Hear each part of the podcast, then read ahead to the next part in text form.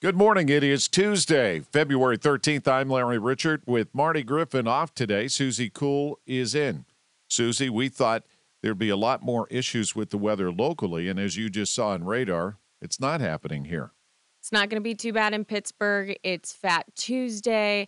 We got a lot to cover with the Monroeville Convention Center. A lot going on. Yeah, the Monroeville Convention Center is closing. We'll tell you why.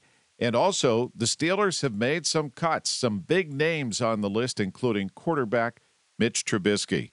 All coming up on the Big K Morning Show. Tell your smart speaker to play News Radio KDKA or download the free Audacy app.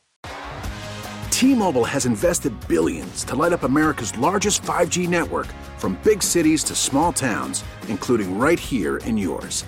And great coverage is just the beginning. Right now, families and small businesses can save up to 20% versus AT&T and Verizon when they switch. Visit your local T-Mobile store today.